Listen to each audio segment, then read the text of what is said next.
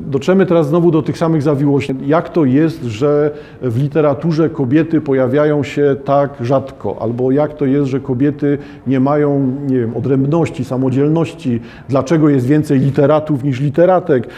I tutaj będziemy mieli masę e, odpowiedzi, tak? że inne systemy kształcenia, inna struktura społeczna, no, rozumiem, tłumaczenie męskiego punktu widzenia. No ale jednocześnie trzeba by się zderzyć z faktem, że, że ta różnica występuje. Bogiem a prawdą tej różnicy tak bardzo nie ma, bo to, że pojawia się tak mało kobiet znanych w literaturze, czy mniej jest kobiet znanych od mężczyzn, to nie jest sprawa samej literatury, tylko to jest sprawa rynku, powiedziałbym bardzo brutalnie, ale raczej chodzi o sprawę całej tej struktury, która zajmuje się badaniem literatury, dzieł literackich. I ta struktura jest rzeczywiście w dominującej części męska, i to ona narzuca, że ten mężczyzna, autor jest kimś, kogo czytamy, omawiamy, cytujemy, a kobiety nie. O Drużbackiej nie rozmawiamy. Jakby za każdym razem można zrobić takie, taki, znaleźć taki moment, kiedy następuje wykluczenie kobiet. Czyli są kobiety piszące, ale nie ma kobiet, które byłyby podejmowane przez struktury naukowe, uniwersyteckie. Że tutaj gdzieś ta akceptacja ginie. Ale ja dalej mówię o chwili bieżącej, podejrzewam znowu, 20-30 lat będziemy w innym momencie. Co wobec tego?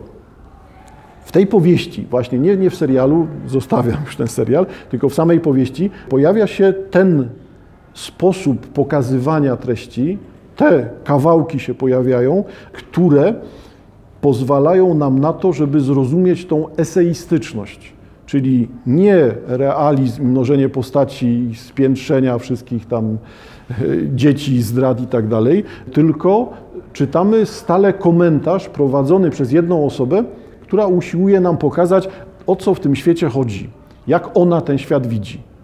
I mamy tą naszą narratorkę. Kawałek fabuły muszę wyjaśnić. Okazało się, że mąż zaprosił swojego nowego kolegę z pracy na kolację, e, a ten nowy kolega z pracy jest kochankiem jego żony. Tak to bywa w życiu, akurat tak trafił. Dobra, no i ona teraz, znaczy oni wiedzą, mąż nie wie, oni wiedzą, tak? No i mamy rozmowę. No wobec tego ona rozmawia ze swoim dawnym kochankiem. Ku mojemu zaskoczeniu, dobra, rozmawiają o publikacjach, ona nie wie, co ma z tym zrobić. Nino zwrócił się do mnie. Dlaczego nie opublikowałaś nic więcej? Zapytał głosem poważnym, pozbawionym biesiadnego tonu, zainteresowaniem, które wydało mi się szczere.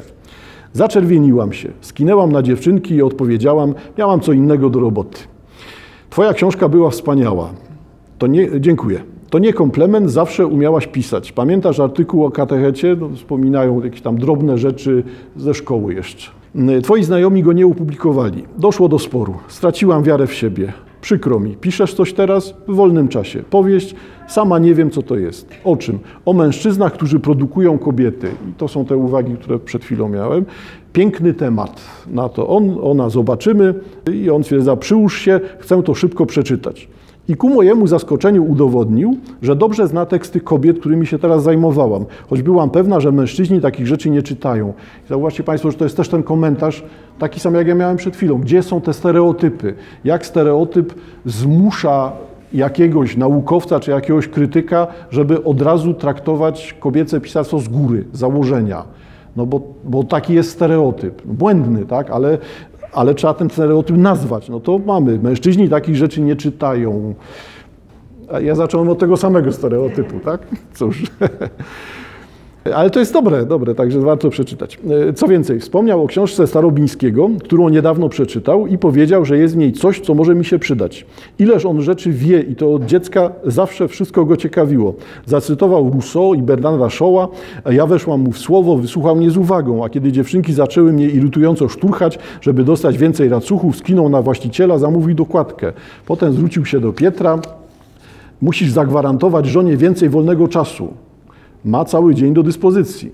Ja nie żartuję, w przeciwnym razie będziesz winny nie tylko na płaszczyźnie ludzkiej, ale także politycznej. A jakiej zbrodni? Trwonienia inteligencji.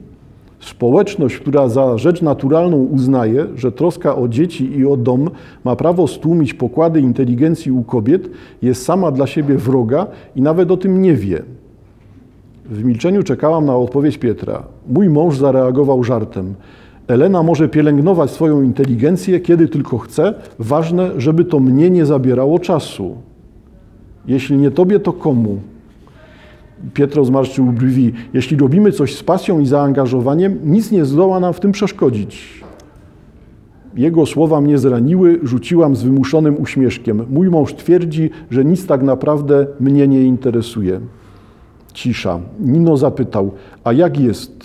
Odpowiedziałam jednym tchem, że tego nie wiem, że już nic nie wiem. Gdy tak mówiłam ze zmieszaniem, ze złością, poczułam, że do oczy napływają mi łzy, opuściłam wzrok, wystarczy tych racuchów, powiedziałam do dziewczynek, nie panując nad głosem. Mamy koniec tego epizodu. Czyli Znowu, z jednej strony to jest realistyczne i zacząłem też od realistycznego komentarza, spotkanie mąż-żona kołanek, ale to jest pretekstowe. Co teraz mam na myśli? To, że sytuacja fabularna jest tutaj tylko drogą, tylko pewnym wskazaniem czegoś, co jest głównym tematem. A głównym tematem znowu będzie to stereotypowość roli kobieta-mężczyzna, stereotypowość roli w małżeństwie, które wskazuje na to, że praca męża jest zawsze ponad pracą żony, a żona w końcu ma tylko wolny czas, nic więcej.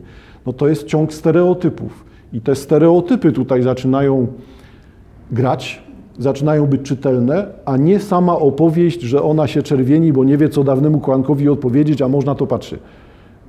Jakby nie, nie tutaj ciężar spoczywa. Ciężarem tutaj jest to, że mamy tą eseistyczność. Widzimy stały komentarz do czegoś. Jacy jesteśmy, jak żyjemy, w jakim świecie wartości uczestniczymy.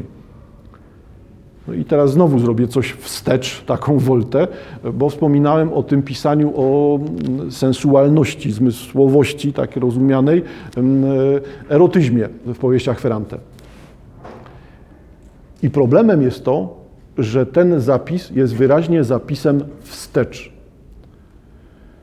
Rzeczywiście dyskutowane tutaj są środki antykoncepcyjne, pojawia się wprowadzenie tabletki, y, pojawia się brak możliwości uzyskania recepty na tą tabletkę, bo nie wiadomo do kogo iść, jak to załatwić, a czemu się mam przyznać, a przecież ja nie mam męża i jak mam dostać tabletkę antykoncepcyjną, kto mi to przepisze.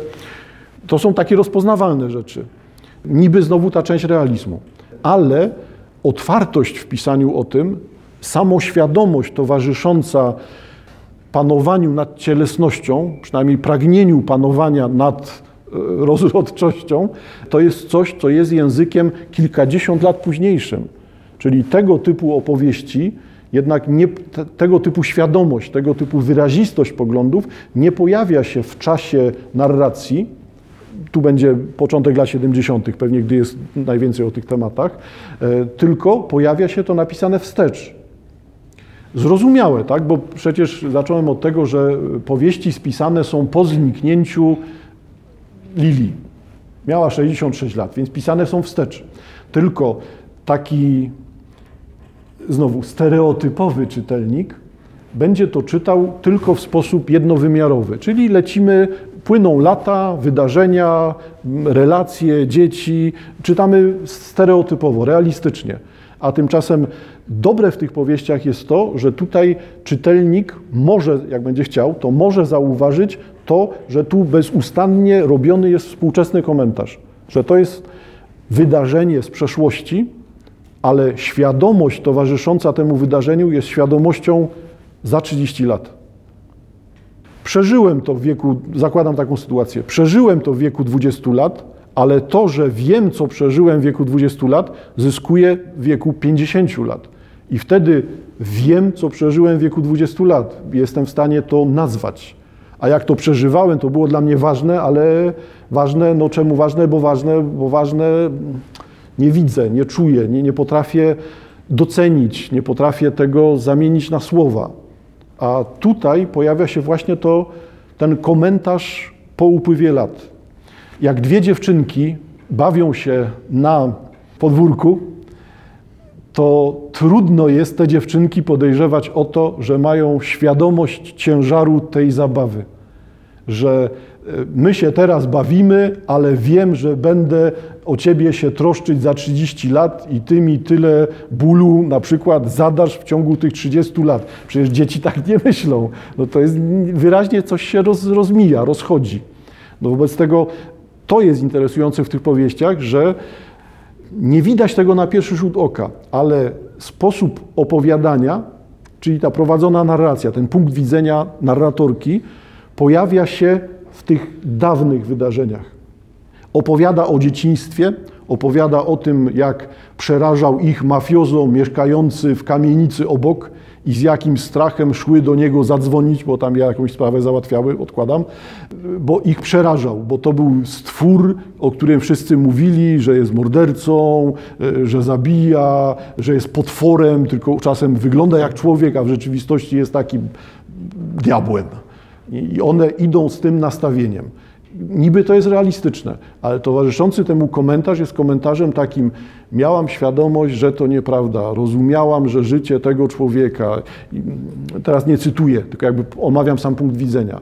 Czyli wydarzenie jest dziecinne, dziecięce, lepiej tak, dziecięce, przynależne do dzieciństwa, ale jest wydarzeniem, które komentowane jest przez człowieka po kilkudziesięciu latach z jednej strony drobiazgowy realizm, ale realizm, któremu towarzyszy wartościowanie, komentarz, punkt widzenia człowieka o wiele lat starszego. Tak jakby ktoś wracał do swojego, początku swojego życia i mówił, teraz zrozumiałem, że to mnie spotkało, że to na tym polegało, że to był ktoś dla mnie ważny, wtedy nie widziałem, nie ceniłem, nie odbierałem tego. Ciekawe, bo to właśnie sprawia, że to jest dość hmm, zawikłane, niech będzie tak. Ta samoświadomość będzie się tutaj stale ujawniała i to jest również taka samoświadomość nie wewnętrzna, tylko samoświadomość, znowu muszę się stereotypowo wypowiedzieć, tak. Ja to się rano ubieram, a moja żona wymyśla kreację, tak? Dobrze, ja się ubieram, a ona się kreuje. To nie jest złośliwe, co raz powiedziałem, to po prostu to jest inne podejście do tej samej czysto, czynności. Wobec tego tu będziemy widzieli podobną rzecz, tylko podobnie ta opowieść będzie, czy też ten fragment narracji, będzie opowieścią, która zakłada tą świadomość tego, że tak jest. Nie trzeba tego nazywać, tego co przed chwilą nazwałem, że mężczyźni tak, a kobiety tak, tylko ona będzie tu wpisana. Przez wiele godzin zmagałam się z sobą, narratorka nasza, aż w końcu postanowiłam, że znajdę jakąś wymówkę i na kolację Pietro pójdzie sam z dziewczynkami. Nie chcę jeszcze jednego spotkania z dawnym kołankiem. Ale następnego dnia nie mogłam się powstrzymać. Ubrałam się, rozebrałam, zrobiłam fryzurę, zburzyłam ją i nachodziłam Pietra w jego pokoju, to w takiej, to w innej sukience, to z takim, to z innym uczesaniem i pytałam niespokojnie, jak wyglądam. On rzucał w moją stronę roztargnione spojrzenie i odpowiadał, dobrze. Ja mu na to, a jeśli włożę niebieską sukienkę? On potakiwał. Wkładałam niebieską sukienkę i nie podobałam się sobie, była zbyt obcisła w pasie. Wracałam do niego i mówiłam, ciśnie mnie. Pietro odpowiadał cierpliwie, owszem, tamta zielona w kwiatki leży lepiej, ale ja nie chciałam, żeby zielona w kwiatki zwyczajnie leżała lepiej, chciałam, żeby wyglądała na mnie wspaniale, żeby kolczyki wyglądały wspaniale, uczesanie i buty też. Pietro nie potrafił dodać mi otuchy, patrzył na mnie, ale mnie nie widział a ja czułam się coraz brzydsza, ze zbyt obfitym biustem, zbyt wielkim tyłkiem, szerokimi biodrami i jeszcze te jasne włosy i duży nos. Miałam figurę matki, niezgrabną sylwetkę, brakowało tylko, żebym nagle, żeby nagle powrócił ból w nodze i żebym zaczęła kuśtykać. Żona Nina była natomiast, aha, bo jeszcze nie powiedziałem, jej kochanek już z żoną, było jeszcze prościej. Żona Nina była natomiast ładna, piękna, bogata i z pewnością wiedziała, jak się zachować w towarzystwie, czego ja nigdy w pełni się nie nauczę. Dlatego jeszcze z tysiąc razy wracałam do pierwotnego postanowienia: nie pójdę, wyślę Pietra z dziewczynkami, każę mu powiedzieć, że nie czuje się dobrze. Ale poszłam. Włożyłam białą bluzeczkę, wesołą spódnicę w kwiaty, a z biżuterii wybrałam tylko szarą, e, starą bransoletkę mojej matki. Do torebki wsunęłam ukończony tekst i powiedziałam sobie: mam w dupie ją, jego i całą resztę. No i teraz zauważcie Państwo, znowu, co tutaj się dzieje narracyjnie. Pewnie, że ja stereotypowo wyjdę nie? i powiem, nie rozumiem, jak można tysiąc razy ubrać i rozebrać się z tych samych trzech sukienek i zdecydować na czwartą, tej, której w ogóle nie było ubranej. No, niestety jest to stereotypowe znowu, ale rozumiem, na czym polega ta opowieść. Ta opowieść jest przecież wyraźnie przesadzona, wyraźnie bardzo z takimi podkreśleniami, no, wyolbrzymiona opowieść, no, powiedziałem to samo, przesadzona. Opowieść, która ma pokazywać przecież nie to, że ona ma problemy z wyborem sukienki, tylko jest to typowa sytuacja psychologiczna. Ona się miota, ona nie wie iść, nie iść, co ona ma konkurować z tą młodszą żoną dawnego kochanka. Zaczyna to się wszystko dziać nie w kontekście ubioru, tylko w kontekście tego, mnie to męczy. Jestem w wewnętrznym chaosie. I dlatego podkreśleniem tego wewnętrznego chaosu, a raczej niech będzie odcięciem się od tego wewnętrznego chaosu, jest ta wyrazista deklaracja zamykająca ten fragment. Tak? Mam w dupie ją, jego i całą resztę i pójdę jak chcę. No i, i to jest jakby rozwiązaniem tego wewnętrznego chaosu, ale fabularnie widzieliśmy sytuację ubierania się, tak, rozbierania, ubierania, przebierania, wybierania. A w rzeczywistości zmierzamy w inną stronę. Jakby coś tu się zaczyna dziać, na co czytelnik mógłby zwracać uwagę. No tylko właśnie pytanie, na ile, na ile tak jest. Zauważcie Państwo, chwilę później. Jeszcze celowo nie łączę pewnych rzeczy. One się zaraz zaczną łączyć. Jeszcze ich nie łączę. Parę stron później dalej jesteśmy w tym tomie Historia ucieczki. Narratorka zaprzyjaźnia się z żoną dawnego kochanka. Im dłużej rozmawiałyśmy, tym bardziej mnie lubiła. Przywiązywała się do mnie. Gdy wchodziłyśmy do jakiegoś sklepu i coś mi się podobało, przymierzałam to, a potem odkładałam. Po wyjściu odkrywałam, że Leonora to dla mnie kupiła. Kupiła też sukienki Dede i Elsie. Za restaurację również zapłaciła ona i za taksówkę, która odwiozła nas pod dom i którą potem obliczona torbami odjechała do hotelu. Ja i dziewczynki machałyśmy na pożegnanie tak długo, dopóki samochód nie zniknął za zakrętem. Pomyślałam sobie, ta dziewczyna to kolejny przejaw mojego miasta. Jakże daleki od tego, co ja znam. Wydaje pieniądze, jakby to były papierki. I raczej nie są to pieniądze Nina. Jej ojciec i dziadek są adwokatami, a matka wywodzi się z rodziny bankierów. Zastanowiłam się nad różnicą, jaka zachodzi między ich burżujską zamożnością a bogactwem solarów. Nazwisko jednej z rodzin. Jaką potajemną drogę musi przebyć pieniądz, zanim stanie się wysokim wynagrodzeniem i sutym dochodem. Przypomnieli mi się chłopcy z dzielnicy, którzy zarabiali na dniówkę, rozładowując przemycony towar, wcinając drzewa w parkach, pracując na budowach.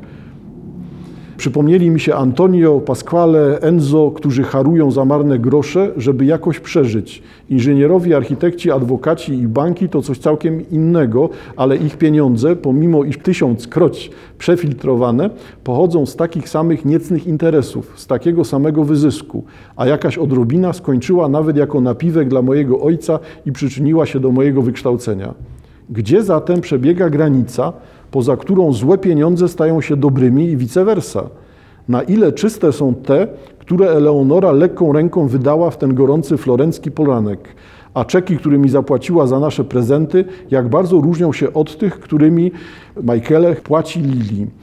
Przez całe popołudnie ja i dziewczynki stroiłyśmy się przed lustrem w podarowane nam stroje. Były dobrej jakości, w żywych, radosnych kolorach. Pośród nich znajdowała się sukienka w barwie przygaszonej czerwieni w stylu lat 40., w której wyglądałam wyjątkowo dobrze. Chciałam, aby Nino mnie w niej zobaczył. No i teraz zauważcie Państwo, to o czym w zasadzie był ten fragment, tak? że, no, że się zaprzyjaźniła z żoną dawnego kochanka i że otrzymuje prezenty od żony dawnego kochanka. Ale jak wyrzucimy tą fabułkę, to ten fragment jest o czymś innym. Jaką potajemną drogę musi przebyć pieniądz, zanim stanie się wysokim wynagrodzeniem i sutym dochodem? Czym jest rzeczywistość oparta na pieniądzach? Czym jest rzeczywistość hierarchizowana według stanu konta, według ilości posiadanych pieniędzy? To są wszędzie te same pieniądze. Wobec tego, jeżeli tymi pieniędzmi płaci mafiozo, jeszcze raz, i tymi pieniędzmi płaci profesor uniwersytecki, to czy to nie sprawia, że oni są dokładnie tymi samymi ludźmi? Zaczyna się tutaj pojawiać taki wątek, który jest no, znowu eseistyczną próbą określenia tego, że ta hierarchia jest niepewna, myląca, zakłamana, może być tak po prostu. Skoro pieniądze są jedne, to wszyscy ludzie są też tacy sami, tylko wyraźnie coś logicznie zgrzyta. Pieniądze, które zarobił ktoś mordując, to nie powinny być te pieniądze, które zarobił ktoś pracując uczciwie. No tylko zdaje się, że to jest y, nie tak, bo chyba racja jest po tej stronie, że jeżeli masz pieniądze, to nikt nie spyta cię skąd je masz. Oczywiście nie chodzi o 50 zł, tak? tylko w tym momencie przy przebiciu jakiejś granicy okaże się, że nikt cię nie pyta o to, skąd masz ten majątek. Jakby z założenia jesteś w elicie. Uwagi zaczynają być znowu takimi uwagami, które zauważcie Państwo, nie pasują trochę. Nie pasują, bo znowu czytamy o wydarzeniach lata 70., 80. Wobec tego coś jest tą świadomością późniejszą. To nie jest ta świadomość, która wtedy się pojawia. To jest ta świadomość, która raczej pojawia się współcześnie. Ciąg dalszy literatury urojonej. Tym razem będzie troszkę więcej o, o tej propozycji, czyli o czym myśli Elena Greco, te domo. Tylko raz doszło do dłuższej wymiany zdań, na dodatek cała rozmowa e, była poświęcona mojemu tekstowi. Omówił go od razu po przyjeździe, wnikliwie i gruntownie. E, Mam nadzieję, że nie muszę teraz mówić, że nastąpiło wznowienie relacji e, i on, ona ma męża, a on ma żonę, ale nie ma to jak wrócić do starych znajomości, czyli są kochankami. Omówił go od razu po przyjeździe, wnikliwie i gruntownie. Największe wrażenie wywarła na nim opowieść o Iszu i Iszy, nazewnictwo, które ma swoje źródło w Biblii, mężczyźnie i kobiecie. Wypytał mnie o nią szczegółowo. Czy według Ciebie kobieta z biblijnej opowieści nie jest kimś odrębnym, jest mężczyzną? Odpowiedziałem, że tak, bo Ewa bez Adama nic nie może, nic nie wie, nie posiada nawet ciała, aby być sobą. Jej zło i jej dobro to zło i dobro według Adama. Ewa to żeńska forma Adama. Boskie stworzenie jest tak doskonałe, że ona sama nie wie, kim jest. Ma niejasno zarysowane rysy, nie posiada swojego języka, nie ma swojego ducha i logiki, ulega zniekształceniu. Co za straszne położenie, skomentował Nino, a ja ze zdenerwowaniem obserwowałam go kątem oka, aby zrozumieć, czy mówi serio, czy się ze mnie naigrywa. Mówił serio. Co więcej, pochwalił mnie bez cienia ironii w głosie, wspomniał o kilku nieznanych mi książkach, które podejmują pokrewne kwestie i oznajmił, że jego zdaniem tekst jest gotowy do publikacji. Słuchałam z niewzruszoną miną, odzywałam się dopiero pod koniec. Tekst podobał się też Maria Rosie. On wtedy zapytał, co u mojej szwagierki, pochwalił jej pracę naukową, poświęcenie, z jakim zajmuje się Frankiem, uciekł do biblioteki i tak. Czyli zauważcie Państwo ten zarys, znowu mamy powrót tej powieści urojonej. Nie pasuje nam w czasie po raz kolejny. Taki typ świadomości, taki typ tych relacji dawno-męskich, to jest, to jest już to, co współcześnie też jest dyskutowane, na czym polegają kolejne fale feminizmu. Bo sam feminizm trudno jest określać, nie ma 100 lat, pewnie ze 130 można było, no 130, jak nie 150. Bardzo trudno jest pokazać początek, nie? ponad 100 lat na pewno. Tylko tyle, że ten feminizm ulega przekształceniu i teraz już mówimy o kolejnej fali, kolejnym przekształconym feminizmie. Wobec tego to, co mamy tutaj, to nie jest typowe dla lat 70., 80., tylko znowu jest to coś innego, coś późniejszego, coś wpisanego w tą powieść wstecz. Uwagi są rzeczywiście ciekawe, tylko, no tylko właśnie, uważny czytelnik powinien w tym momencie potknąć się, zobaczyć, że, że to nie pasuje, że jest coś, co łamie realizm, że to jest ten moment, kiedy wprowadzany jest tekst, nie wiem, obcy, albo, spróbujmy tak, albo pojawia się tutaj jakieś przymrużenie oka. Ten wizerunek kobiety, który tutaj Państwo widzicie, tylko na marginesie dodam, bo to będziemy mieli przed sobą za parę tygodni, no to jest Empuzjon Tokarczuk. Połowa powieści Tokarczuk jest o tym fragmencie, który przed chwilą widzieliśmy. Czyli ta powieść Tokarczuk zbiera sądy o kobiecie. No a to są te sądy Ewa, żeńska forma Adama, boskie stworzenie jest tak doskonałe, sama nie wie kim jest, ma niejasno zarysowane rysy, nie posiada swojego języka, nie ma ducha i logiki, ulega zniekształceniu, jest w strasznym położeniu. To to są te sądy, które powielane są przez Tokarczuk. Nie, niekoniecznie musiała zaraz korzystać. Nie? Po prostu świadczy o tym, że na pewne tematy ludzie wypowiadają się w bardzo zbliżony sposób formalnie. Zauważcie Państwo dalej, co się tutaj będzie działo. Czyli dzwoni do niej kochanek. To był Nino, wiedziałam o tym ja i wiedział Pietro. Kongres był coraz bliżej, pewnie zamierza, zamierza znowu mnie namawiać, żebym z nim pojechała. Kochanek aktualny, ten dawny, namawia ją, żeby wyjechała z nim na tydzień. Zostawiła męża i będą, w końcu będą tydzień bez przerwy sami. Tak, tak. Prosta sytuacja raczej. Na powód spróbuję wciągnąć mnie w wir swoich rządz. Pokażę, że jedyną szansą dla nas jest ukryty romans, który będziemy ciągnąć aż do znudzenia, pogrążając się w złych uczynkach i grzesznej rozkoszy. Że wyjściem jest zdrada, kłamstwo, wspólny wyjazd. Po raz pierwszy leciałabym samolotem. Jak w filmach przytuliłabym się do niego w chwili, gdy maszyna odrywa się od ziemi. Dlaczego nie? Po, Mem- po Montpellier pojechalibyśmy do Nanterre miejscowości we Francji, tak. Do koleżanki Maria Rosy porozmawiałabym z nią o książce, uzgodniłabym co dalej, przedstawiłabym Nina. Och, towarzyszyć mężczyźnie, którego kocham, który roztacza wokół siebie poczucie siły i mocy. Początkowe poirytowanie zaczęło słabnąć, kusiła mnie ta perspektywa. Czemu to zacytowałem? Bo znowu to jest ten moment, powtórzę samego siebie, gdzie czytelnik powinien się zatrzymać, bo mamy do czynienia z wyraźnym udawaniem czegoś. Fragment, który przeczytałem, jest ewidentnie fragmentem narracji typowym dla romansu. Tutaj nie ma żadnej wtajemniczonej eseistki, feministki, która wraca myślą kilkadziesiąt lat wstecz, tylko mamy fragment romansu. Na powrót spróbuje wciągnąć mnie w wir swoich rządz. Problem jest taki, że to jest mały taki ten kochanek. Za bardzo nie widać tych rząd szczególnie, ale, ale to się okaże o wiele bardziej zawiłe niż ja teraz powiedziałem. Na powrót spróbuję wciągnąć mnie w wir swoich rząd. Pokażę, że jedyną szansą jest dla, dla nas jest ukryty romans, który będziemy ciągnąć aż do znudzenia, pogrążając się w złych uszynkach i grzesznej rozkoszy.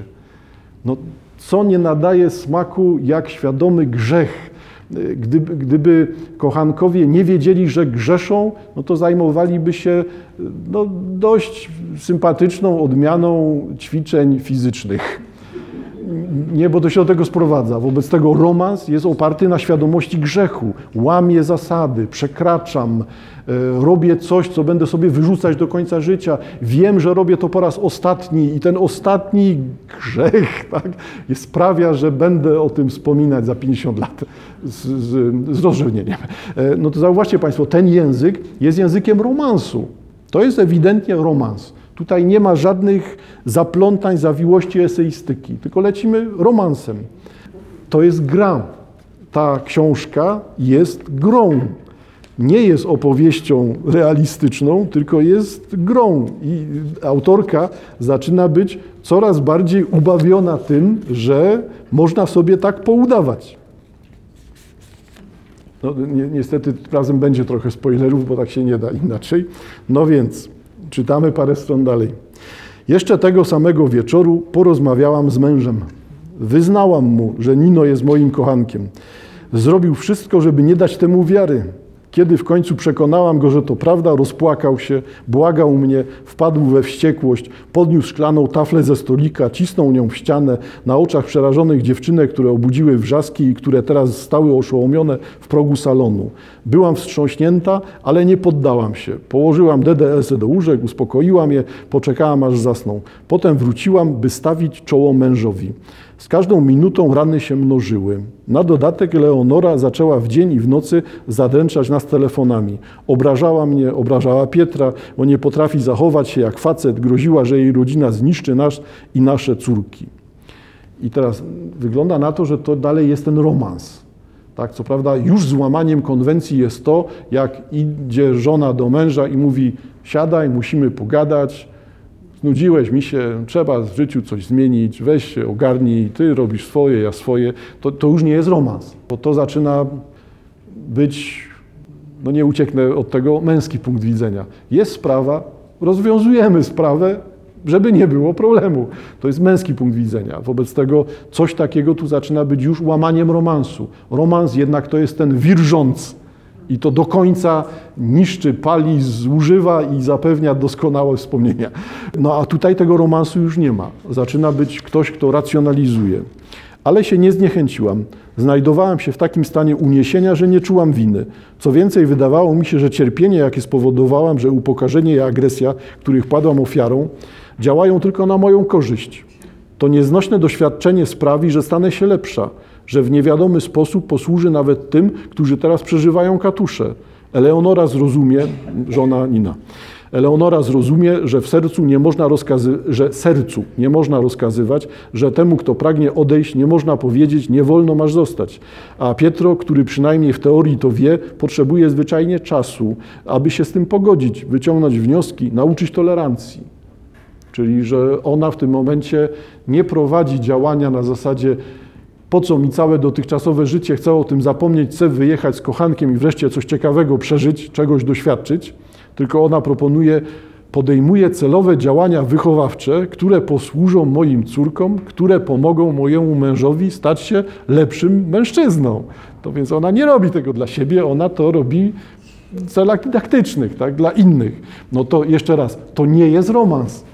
To zaczyna być coś, co zaczyna brzmieć tak jak współczesny jeden z modeli feminizmu, podkreślający, że nie ma żadnej różnicy między kobietą a mężczyzną. Wszyscy jesteśmy tacy sami, wszyscy mamy te same oczekiwania, te same potrzeby, jesteśmy takimi samymi ludźmi. Ona wchodzi w rolę męską tutaj. No tylko ja chyba nie muszę tłumaczyć, tak? No, wiecie Państwo, no jednak feminizm w tej postaci, który ma przekonywać do totalnej równości, to jest dość głupie po prostu. No. Ja bym nie chciał mieć za żonę kobietę, która byłaby mężczyzną. I pewnie odwrotnie też. Po prostu to nie na tym ma polegać. No ale taki jest model. Jeden z proponowanych modeli polega na tym, że wszyscy są tacy sami. Tak samo robimy, tego samego oczekujemy, tak samo mamy się określać, tak samo mamy podchodzić do problemów, rozwiązywać problemy. No, no nie, ale w tej powieści jest to wpisane właśnie jako jeden z modeli, który na podstawie tej sytuacji powinien prowadzić do tego, co przed chwilą zrobiłem. Czyli czytelnik powinien nagle zobaczyć, coś nie gra, tutaj nastąpiło odwrócenie spojrzenia, zmiana jakaś w narracji, bo coś się dzieje. No to co się dzieje? No dzieje się właśnie to. Tym razem tak, Ferrante przeczytała, na czym polega ta postać feminizmu i buduje nam sytuację, która ma prowadzić do tego, abyśmy w głowie przypomnieli sobie postać feminizmu i ją skomentowali dla siebie. Tak, nie, może tak, może nie, no odnieśli się do tego. Czyli nie mamy realistycznego ciągu wydarzeń. To nie jest powieść sama w sobie, sama opowieść. To nie, nie chodzi o wydarzenia. Chodzi o to, że czytelnik powinien to odkrywać i widzieć ilość światopoglądów, które tu są przywoływane. E, Ta uwaga o ekonomii, która padła wcześniej, o tym, jaki jest pieniądz, dobry, zły, to można odbierać oczywiście jako uwagę o etyczności, czym jest dobro, zło, ale jednocześnie to przecież był zapis, na czym polega społeczeństwo, które, czym jest społeczeństwo, które podporządkowane jest pieniądzowi. No i teraz na pewno to jest ekonomiczny aspekt, no a od nas zależy, czy to będzie bardziej podejście y, kapitalistyczne, czy komunistyczne, wymyślam teraz chyba najmniej zasadne, ale będzie potrzeba uruchomienia takiego ciągu, takiego sposobu myślenia.